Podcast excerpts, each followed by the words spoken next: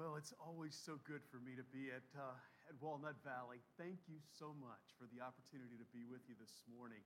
I, am grateful to your, to your pastor, uh, Jonathan Sakovich. We, we kind of call him John Sack in, in most of the circles that I run in. And, and uh, I think the world of John. I, I, I just uh, am, am so delighted that, uh, uh, that he's allowed me to, to be with you guys. I asked him where he was going to be, and he said he was going to this man camp. And I said, So running around bare chested, throwing axes, that kind of stuff? Like he said, Yes, exactly. so, uh, so I've been calling it the testosterone camp ever since then. but uh, I'm really uh, I'm excited to get to be with you guys. I, I, um, I had a conversation with a young friend of mine. He's a, a young, uh, young adult um, that I've known since he was a teenager. Uh, we got to go to dinner this week and had a conversation. For my friend, um, he's, he's really sort of wrestling through all the big questions about what life really is, you know, trying to define himself. my, my friend is, he like, like makes these little TikTok videos where he talks about different aspects of how to live a full life. And, and uh, my friend has never made a commitment to Christ. But we've been having a lot of spiritual conversations lately. And he told me this this week. He said, You know, I really sort of think that I need to work on my spiritual life because, you know, somehow that seems like an important aspect to add to my life. Well, I'm not sure that spirituality is something you just add to your life, but, but I appreciate the fact that he's, he's more open to that. And in some ways, when I think about my friend, I think about um, just, just that, that he represents this sort of, of yearning that our culture seems to be experiencing to just try to identify who I am, who, who, who I'm supposed to be. Um, I, I was thumbing through Instagram a couple of weeks ago and ran onto this, this little video of a man, I think he was a preacher, talking to a, another person.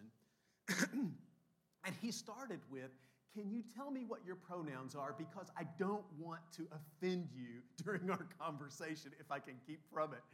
And, and the, this was a biological woman, and she said, Well, you know, it kind of depends on the day. that some days I feel like that my pronouns are them and they, and sometimes him and her, and sometimes you know, him and, and, and he, and sometimes he and she and her. He said, Today, you can just call me she or her. And the man looked at the girl and said, Gosh, that seems so confusing. And she said, Well, trying to work it out. You know? And, and I think that we experience that uh, in our culture, that there are so many people that are trying to sort of work out who they are. The passage that I want to go to today may not seem like that it walks us into that question at first.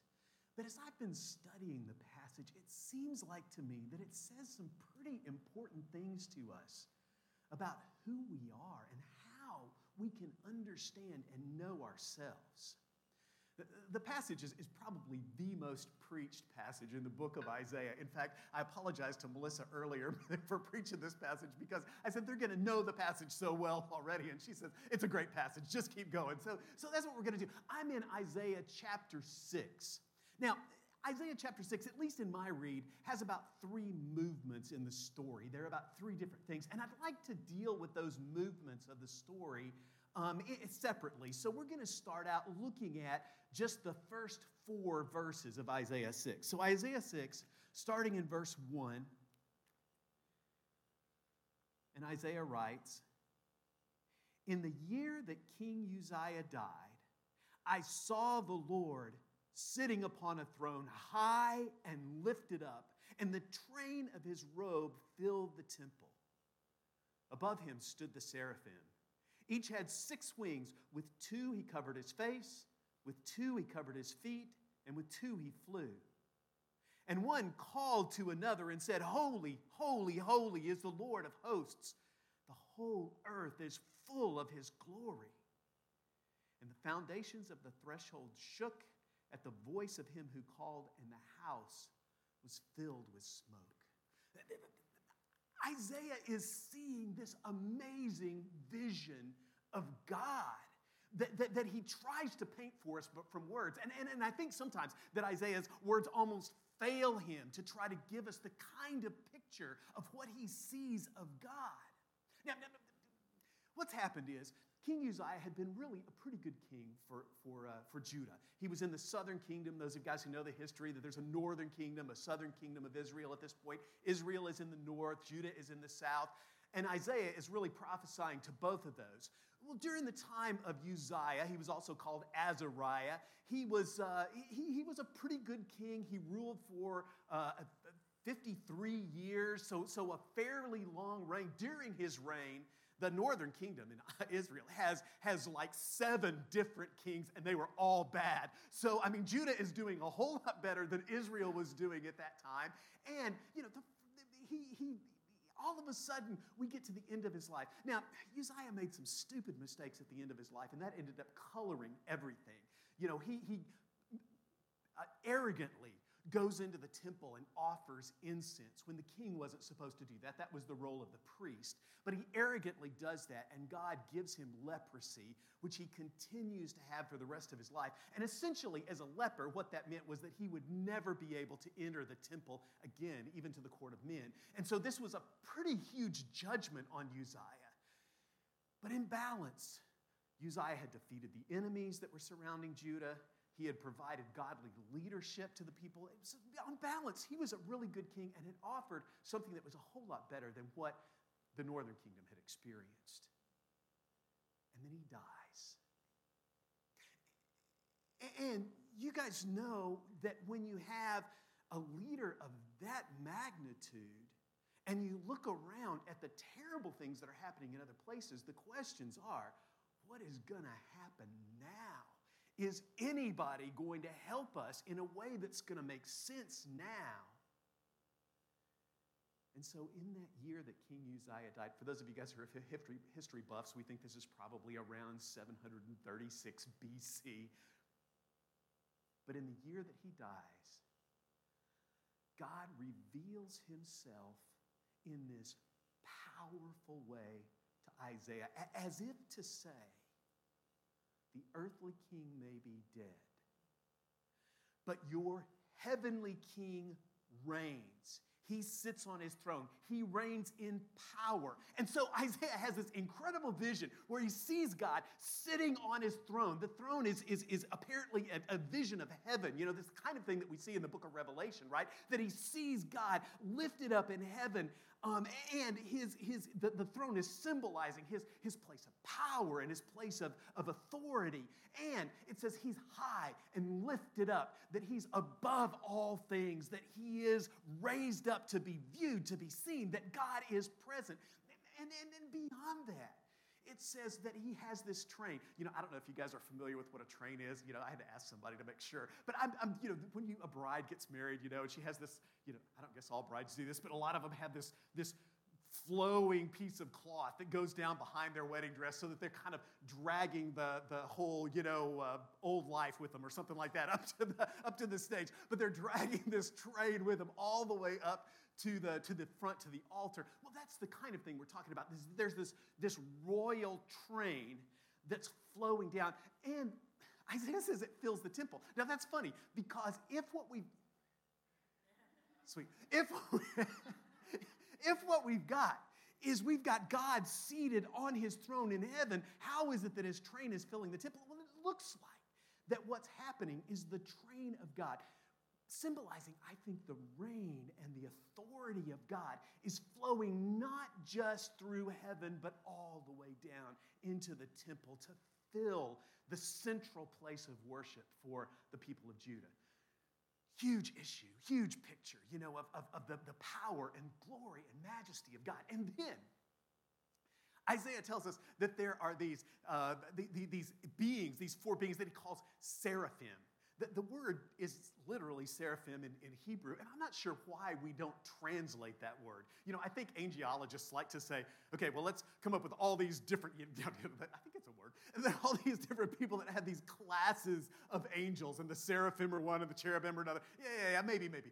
But I don't know why we don't translate the word, because the word really literally means fiery ones, You know, it's not used very often in the, in the Bible. I, will tell you one time that it is used is, you know, when in the story of the Old Testament, in, where, where the, uh, the Jews have been wandering around and they sin, and so God sends the snakes, the serpents to bite them. They're called fiery serpents. They're the, they're the seraphim are the, the fiery serpents. And then when Moses lifts up the snake on, a, on the stick, you know, it's, it's calling that a fiery one, a, a fiery serpent, so that he's lifting up this seraphim, this flaming serpent on, the, on, on that. Now, I don't, I don't, the Bible doesn't say that these were serpents by any means, but it does say that they're these flaming ones, these fiery ones, which I think adds this sense of power and majesty to the picture that we're seeing here that Isaiah is saying. There's these, these flaming, these fiery ones that are surrounding him,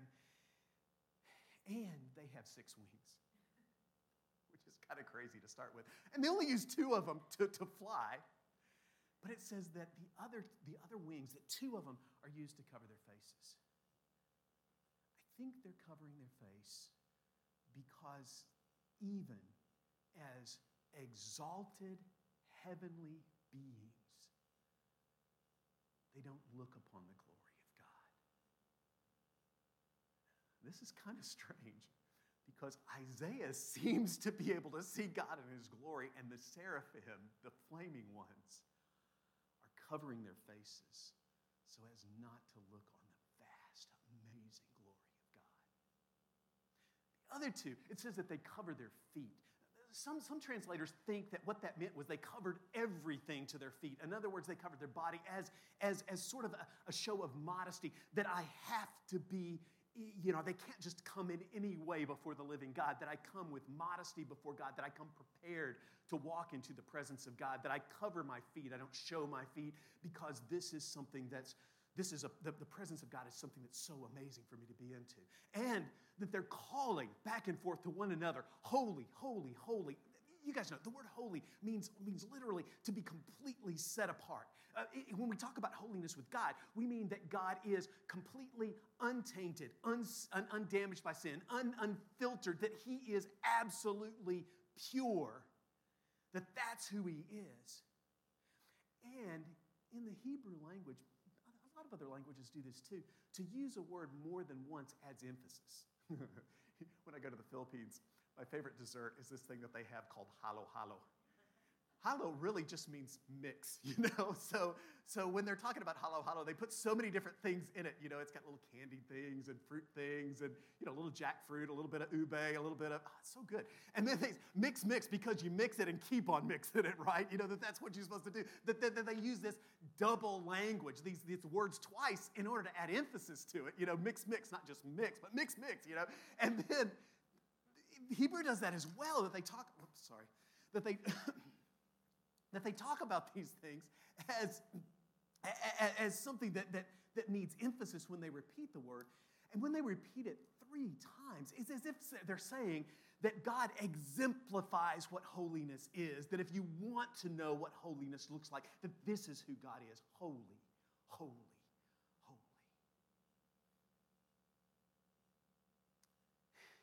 And then they say, the whole earth is filled with his glory.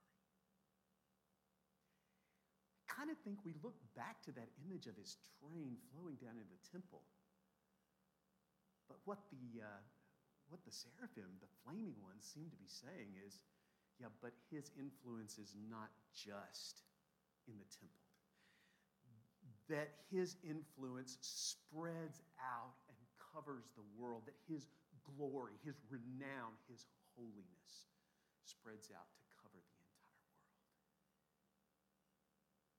And as the seraphim call these words out, it says the foundation shakes. I think it means the foundation of the temple. And it says that smoke filled the temple. I think that the smoke is indicating the presence of God there in a powerful way. There, there's some pictures of this in, in, in uh, uh, 1 Kings 8, when um, Samuel, Solomon, Solomon dedicates the temple, that the Bible says that the presence of God came in a cloud. and rested. And that it filled up the temple to the point that the workers couldn't continue to do the things that they were doing to carry on the work of the temple. And, and, and, that really is just hearkening back to the time in the Exodus where the people were leaving Egypt and they were following a pillar of fire during the day, a pillar of fire at night, and during the day they would follow a pillar of cloud. That, that that pillar of cloud was indicative of the very presence of God. And I think that this smoke is like that, that it's an indication of the presence of God here in the temple.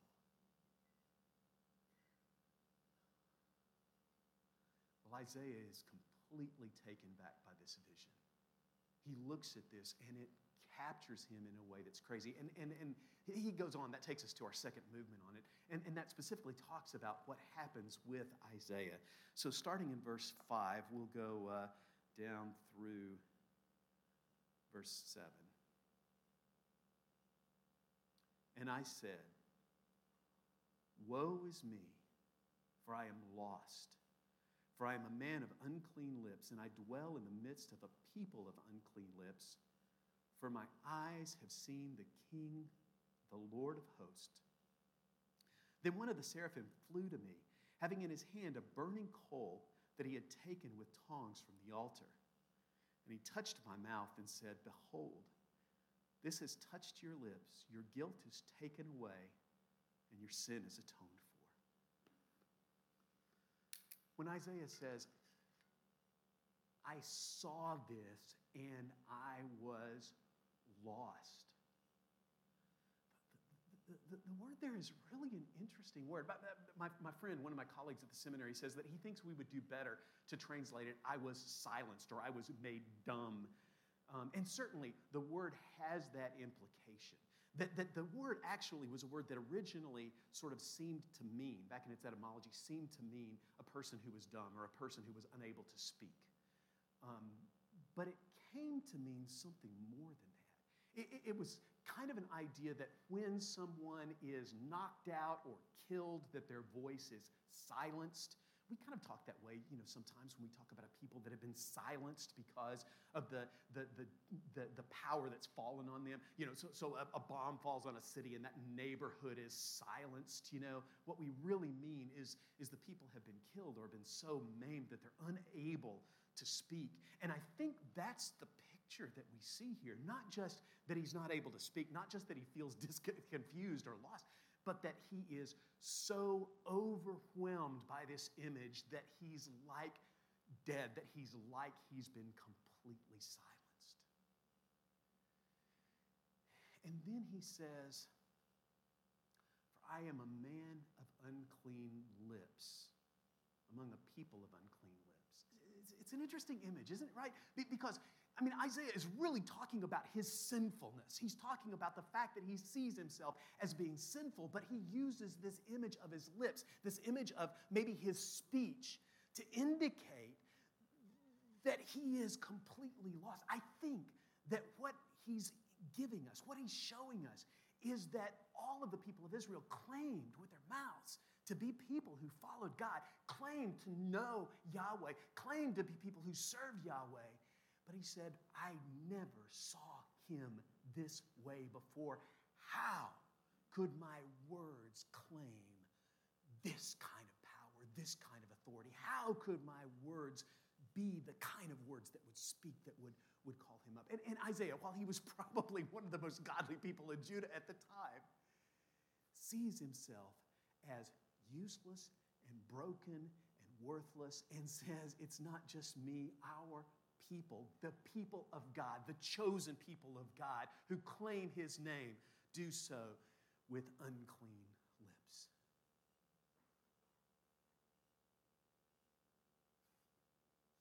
And then one of the fiery ones takes a coal with a pair of tongs. That seems kind of funny to me that the fiery ones have to have tongs to take a coal. You know, I'm like, you know, it seems like you just pick it up and it's you know, kind of like, you know, the,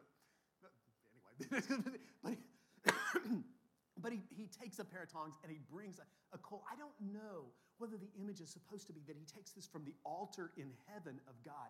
I don't know. Or whether this is a coal that, that he takes from the temple, from the altar in the temple. But in either case, that he takes this coal and he brings the coal and he touches Isaiah's mouth with it so that the very coals that were used to burn up the offerings unto God were used to burn away the sin that Isaiah experienced.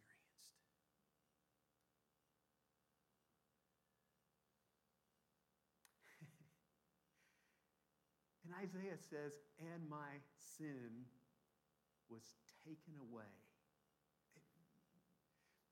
Occasionally, the Old Testament uses this kind of language.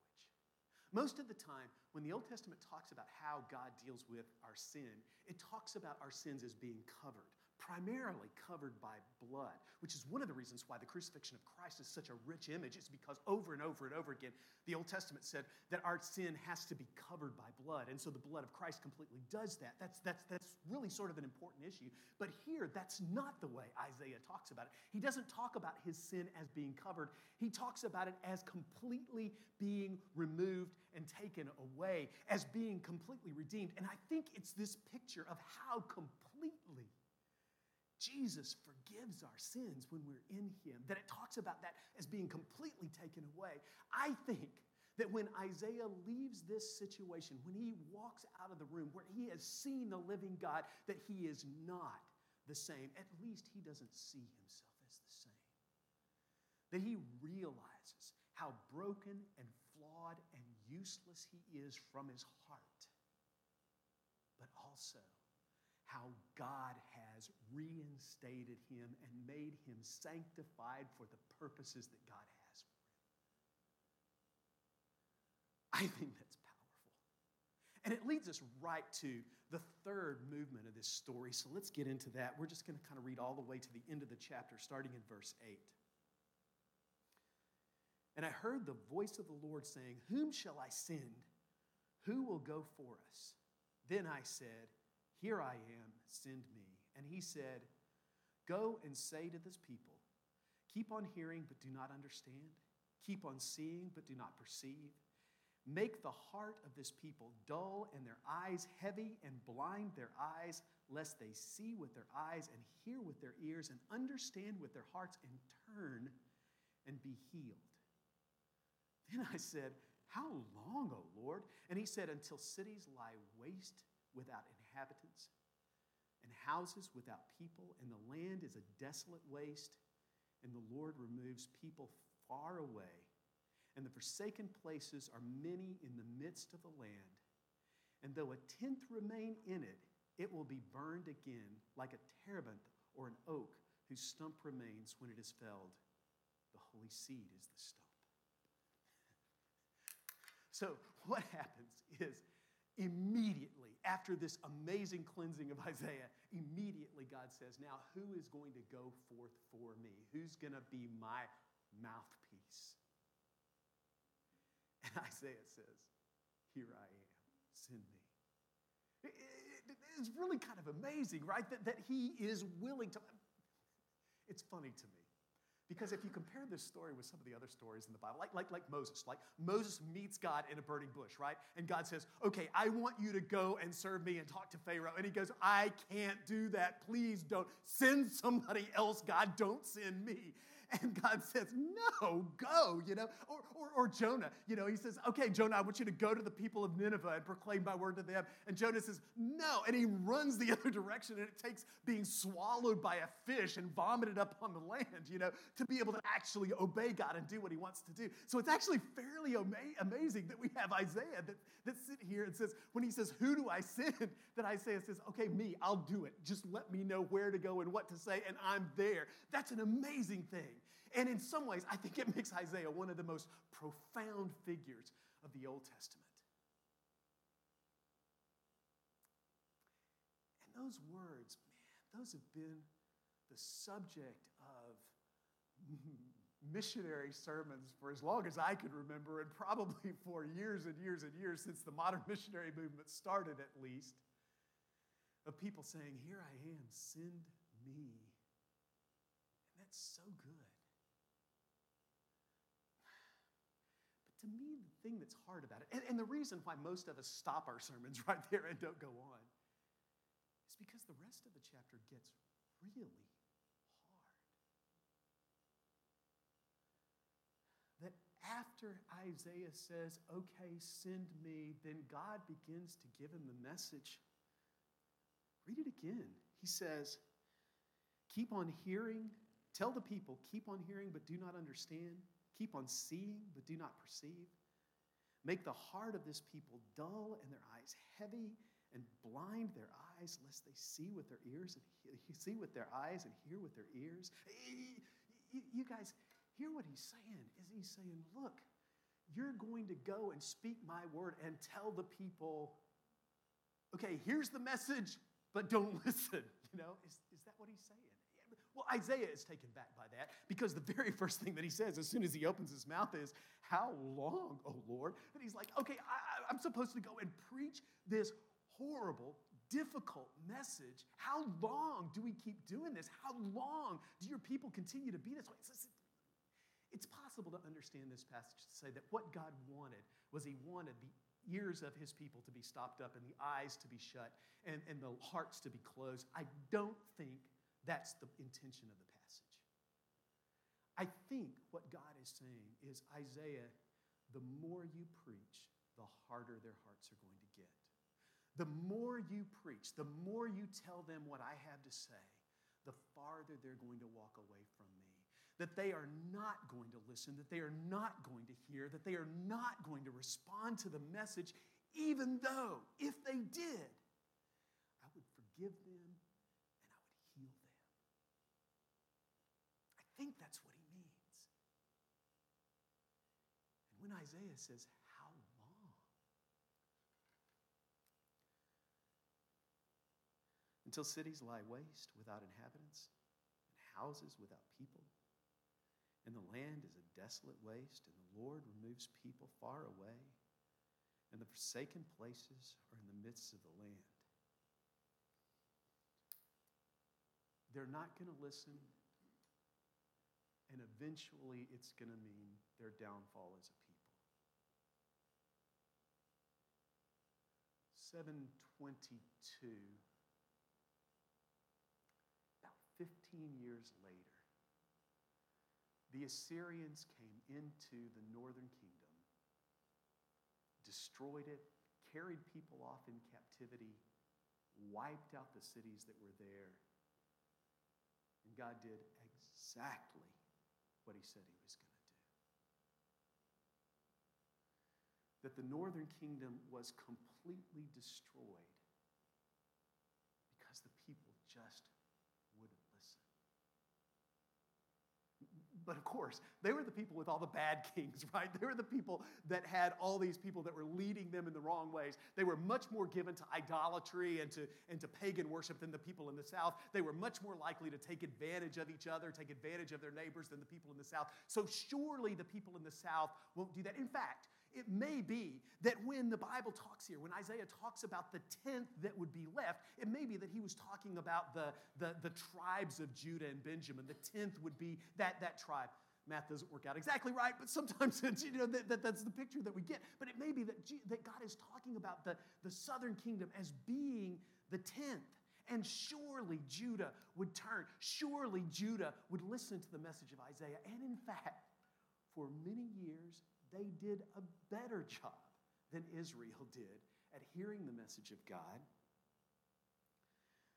But what the Lord says to Isaiah here is that though a tenth remain in it, it will be burned again, like a terebinth or an oak whose stump remains when it is felled. It took about 150 years from this point, but in about 586, Babylon swept in and demolished the kingdom of Judah, laid waste to their cities, and took the leaders and anyone who was a, an effective craftsman, anyone that they thought could help them, they drug them back to Babylon and emptied the land of Judah.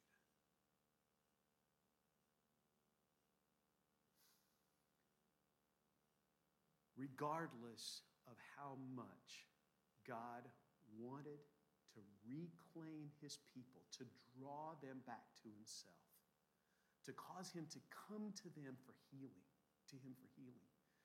Regardless of how much he showed them love, he called to them and warned them of what was coming. The people stopped their ears, closed their eyes, and hardened their hearts until they experienced the desolation a really interesting phrase at the end of the chapter that says the holy seed is its stump. Scholars have kind of wrestled with that a lot. You know, some people think that that's a picture of Jesus, that, that, that at the end, that the line of Judah at the end would lead to the coming of the holy seed of, of Jesus. And that, that's definitely possible. I, I suspect that it probably is talking more generally than that here. That I think what God is saying is that there are going to continue to be people who follow me, even though the majority of them are going to suffer the consequences of their own sin.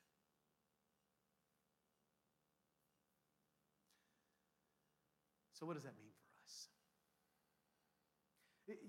At, the seminary, I teach a lot of youth ministry classes. Um, I, that, that's uh, really kind of what my background is. I, I grew, you know, spent most of my life in, in full time ministry doing youth ministry. And uh, now I, I, teach a lot of youth ministry classes. There, there are three questions that we say that teenagers really need to be able to answer during their time of adolescence, that they need to be wrestling with these three questions. Questions are simple questions, but they're who am I? I've got to figure out who I am in order to have a productive life. Uh, where do I belong? Where's my place, my people? And what is my purpose? What am I here for? What, what, what is my mission? Well, the honest truth is, even though these are questions that the literature all says, that are questions that, that, that teenagers struggle with, my sense is that all of us wrestle with those questions in different ways throughout our lives. That, that, that, that Erik Erikson, who, who talked about the, the problem of adolescence being the need to establish your identity, he said, well, yeah, yeah, this is, this is a major conflict for adolescents, but all of us throughout our lives are going to try to figure out who we are. You, you know, and, and every major change in my life sort of causes me to re examine myself and take another look at myself. I'm at this place in my life where I'm starting to think about retirement and all those kinds of things. And those things are causing me to really take another look at so, what does it mean to be called by God when I walk away from the ministry that God's given me? You know, when God calls me on to the next level of life, what does that mean about me? And I think those kind of questions come up when, when you're dealing with a, a, big illness, or when you, when you get married, or when you have kids, or when you, you experience the death of, a, of, of someone close to you, that all of those, those things tend, tend to cause us to once again come back and start to re examine who we are. Now, Guys, what I think is happening in this text related to that is that as Isaiah is looking at himself and trying to determine who he is, that he doesn't get any farther than I think maybe I'm supposed to be a good person living in Israel. And when he sees God face to face, that it changes his perspective on who he is. Here's the point that I think is important to get out of we don't discover who we are by looking deeply into ourselves, into our own souls. The honest truth is that our own hearts are desperately wicked and they will almost always, our hearts will almost always lead us astray. That we understand who we are, that we see our identity not when we look into ourselves and certainly not when we look into this world, but when we see clear picture of God. That when I can see God, see who He is, see who He really is, see His glory and His power, then when I, I see Him clearly, that it changes the way that I see myself, that I'm no longer the preacher or the professor or those kind of things, that I am the man who is deeply looking to the Savior who redeems me.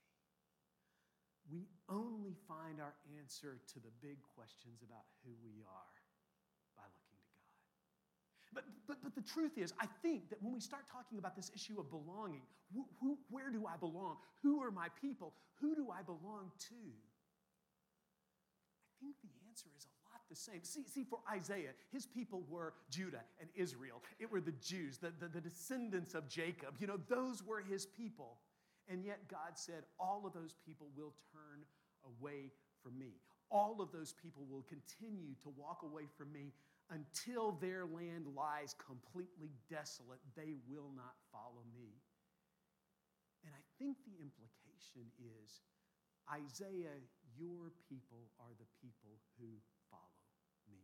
You belong with those who follow, believe in, pursue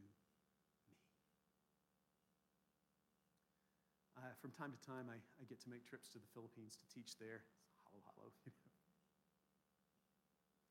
there is so much that's so different about believers in the Philippines. They're just different people. You know, they look different, they talk different, they have different attitudes about things, they see the world in different ways. People who follow Jesus in the Philippines have more in common with me. They are more my people than the lost Americans that I've grown up with. in Armenia, you know, the Armenians is such a different people, you know. You, you know that right away when you greet an Armenian and they come up and kiss you instead of shaking your hand. You know, Armenians are just really different people, and yet the Armenians who follow Christ are more my people than the lost people in. That we belong to, if we're in Christ, if we see God, that we see that we belong to not those people who are turning away from Him, but those people who embrace Him And follow Him. And especially when we get to this last question of what is my purpose? It seems like to me that this also is answered when Isaiah sees God. That his purpose can no longer be just carrying on his work, but that whatever else Isaiah does, that his purpose in life is to make God clear, to carry the message to the people of God. And guys, you have to understand, I mean, for Isaiah, this was a desperate kind of situation because while Isaiah wanted so badly, and God wanted so badly, I believe, for the people to turn and to receive healing that they never would, and Isaiah knew they never would. But God gives the people grace, even if He knows that they will not turn, that they will not respond. He gives them the grace of making His presence and His message and His warning and His grace known to them. Even if he knows that the people are never going to turn, that this is going to end up in desolation, he continues to give them the grace of sending Isaiah to them to preach. I don't know what's going to happen in our country, but when I look around and see culture that we live in, it seems to me that it's becoming incredibly, uh, increasingly hostile to the things of God. Our job is not to determine whether these people will turn from their sin, not to, to, to, to, to know whether or not our culture will be redeemed and that we'll see revival or whether people are going to continue to fall away and walk away from God. Our job is to extend the grace and the love and the care of a God who forgives and a God who redeems that our job is to carry the message of hope and the message of warning to a culture that's walking away from Him. It seems to me that all of the biggest answers to the questions of life are answered not by getting smarter or studying harder. It's a bad thing for a seminary professor to say, isn't it? That all of the questions of life are determined not by looking to my own soul, but seeing God clearly. One of my students was telling me one time about a struggle that he had earlier in life where he was just addicted to pornography. And he said, You know, I, I, I tried everything that I could to, you know, try to break the habit, you know, and, and, and get away from this obsession, this compulsion to continue to get, look at these things that I knew dishonored God, that I knew were tearing at my soul. But I just couldn't seem to overcome it. And then I read The Holiness of God by R.C. Sproul. And that book showed me a picture of the God that I had known, but I had never really seen. Walked away from that sin, not because I was working it all out in my heart, but because I saw a holy God that had called me to something bigger and something better. I, I, I think, friends, that all of the big questions that we have in life are not answered by looking at our own hearts, but they're answered by a clearer vision of the Holy God. Let me pray. Father God,